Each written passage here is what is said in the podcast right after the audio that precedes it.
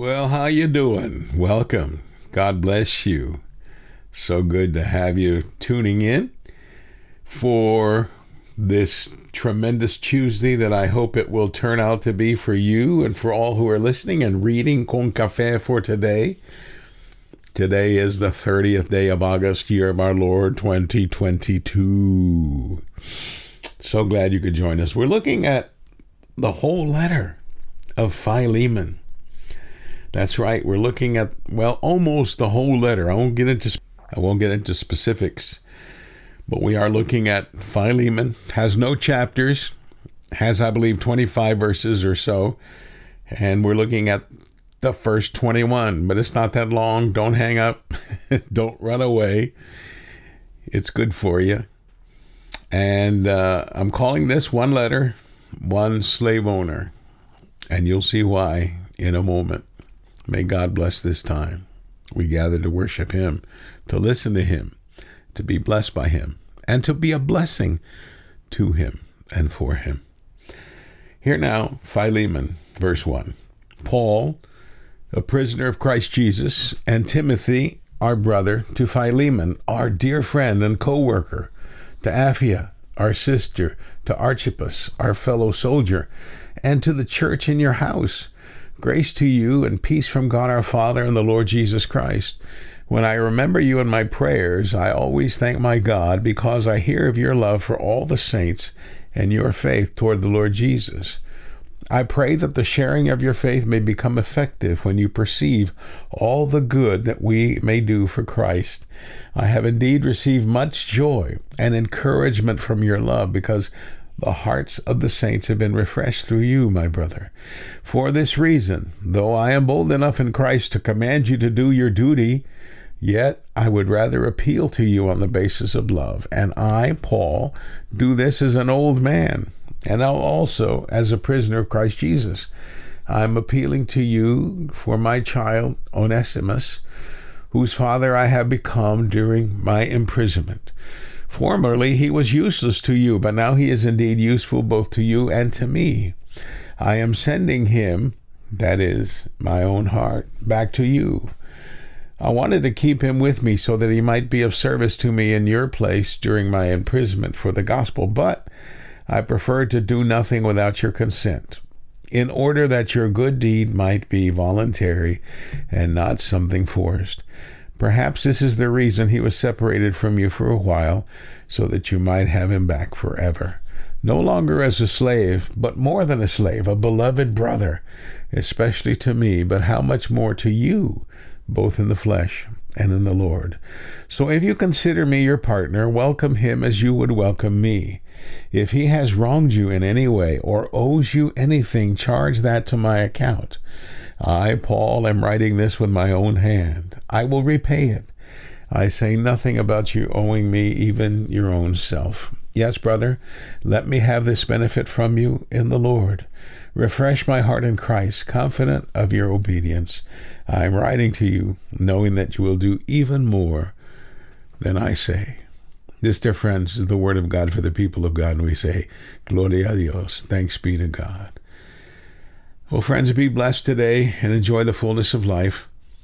As we pray, let us pray for the family of Mr. Jaime Mariscal, who passed away today because of cancer. I've known Jaime since he was a child because his father was my pastor when I felt the call into ordained ministry in Houston. This was around 1968 or so. So I know Reverend Arturo and his wife Raquel. They're both devastated by the loss of their oldest, oldest son. May God's comfort be with his lovely family. Prayers for the younger brother George and for sister Lolly.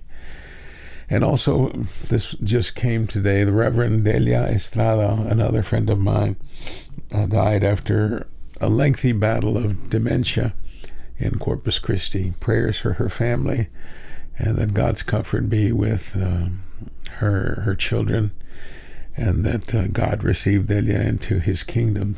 Delia was a funny lady, but serious lady as well. Had a career in teaching and then felt the call into ministry and served in uh, various capacities, including district superintendent of the Rio Grande Conference for a while. So may God be comforted. Uh, may God's comfort be with the Estrada family. The first time Nellie, Caitlin, and I worshipped at Wesley's Chapel in London, we were giving a tour of the church and of his home. Incredible, incredible uh, sight to behold to see this church that John Wesley built. And as I've told you before, he had church every morning at five o'clock. And if you were a guest at his house, you had to worship at 5 a.m. because Wesley believed that was the hour at which you could connect with God. And if you were not there, you would not eat the rest of that day. That was his way of saying that's how important worship is. Be here at 5 a.m. and you can have breakfast later on, and then lunch, and then supper.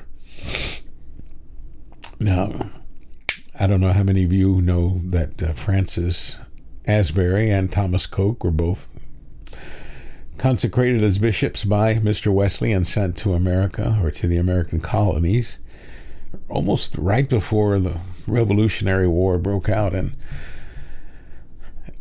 as we were taking a tour of the Wesley's Chapel and his home, our guide say, said or asked, Who do you think was the worst violator of that 5 a.m.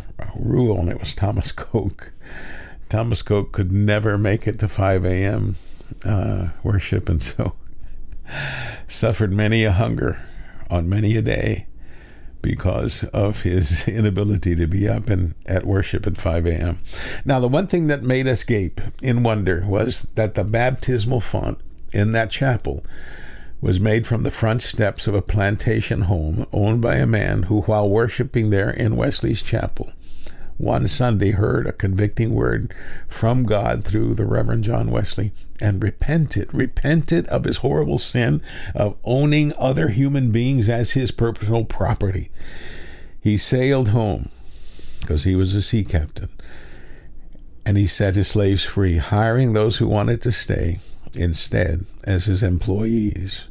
And as a gesture of his new life, because he was indeed now a new creation, he sent the first step of, of his home with a bowl scooped in the middle of this stone step to Mr. Wesley to serve as the baptismal font. It was truly a gesture. If my sins can be washed away by this sacrament, by Jesus, so can yours. This same font has been used for many, many years, and even the children of Margaret Thatcher, former Prime Minister of England, were baptized there using that very font.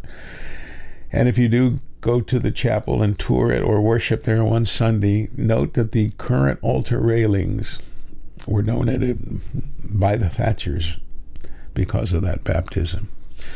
I would also recommend, if you can find a copy of it, to watch the movie Amazing Grace which takes place around the same time and addresses the issue of slavery in London. And it takes place at the same time uh, that this conversion took place. Now, today's passage, as I said, is almost the entire letter from Paul to a man named Philemon. The verses omitted included one where Paul says for Philemon to prepare the guest room for him. Such was Paul's hope that he would one day be able to go and visit Philemon and stay with him. As far as we know, that did not happen. Now, as most letters from the apostle begin, they are reminded, the people receiving the letters are reminded that he, Paul, is praying for them and thanking God for them.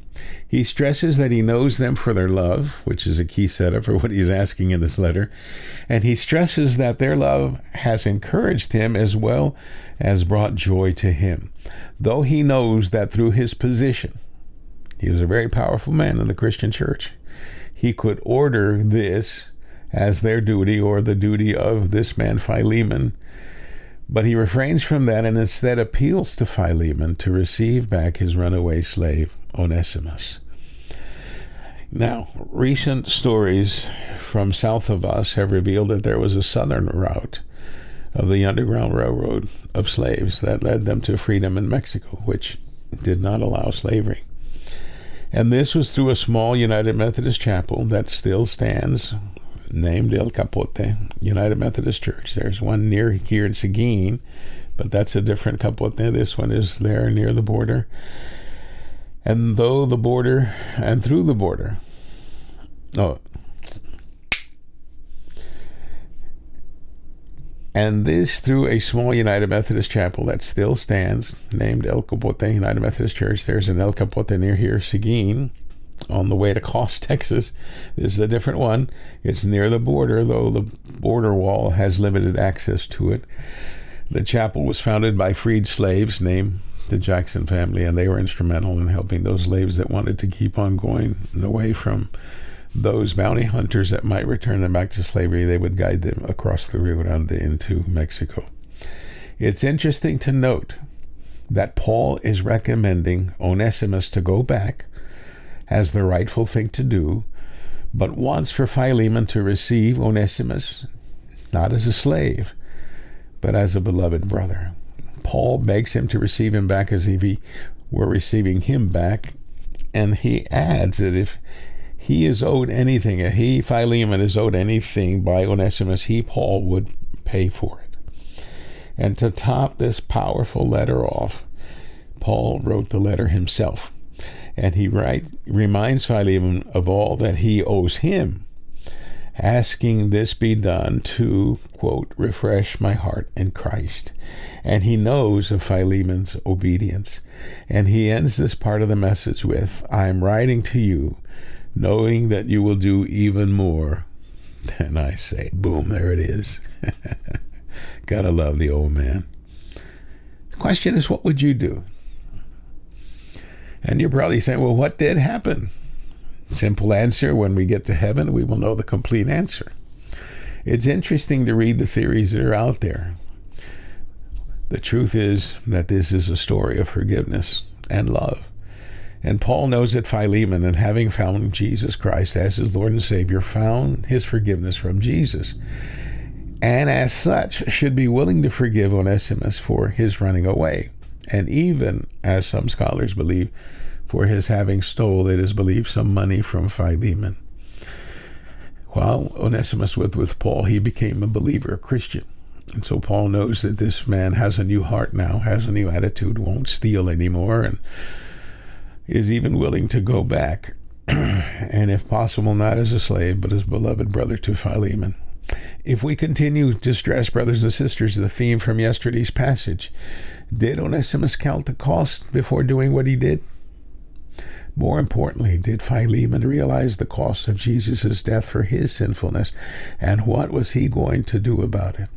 Again, brothers and sisters, what are we doing to show that we love Jesus more than we love ourselves? Let's pray. Awesome, loving Father, as we pray about where we find ourselves, help us to see what we need to be, to bless, and to do for others with an awareness of you. Help us to forgive others because you have forgiven us. In Christ Jesus we pray. Amen. Dear friend, thank you for tuning in. I pray that if this has blessed you, please pass it on. Bless someone else. I pray you have a great and blessed day in the Lord. Here's your call to action let your love run away today in loving others. Let me repeat that. let your love run away today in loving others. Receive my love and blessings of peace. I'm Pastor Dadi Weatherbetter. I'm so thankful for you and I love you. And I pray the Lord bless you and keep you.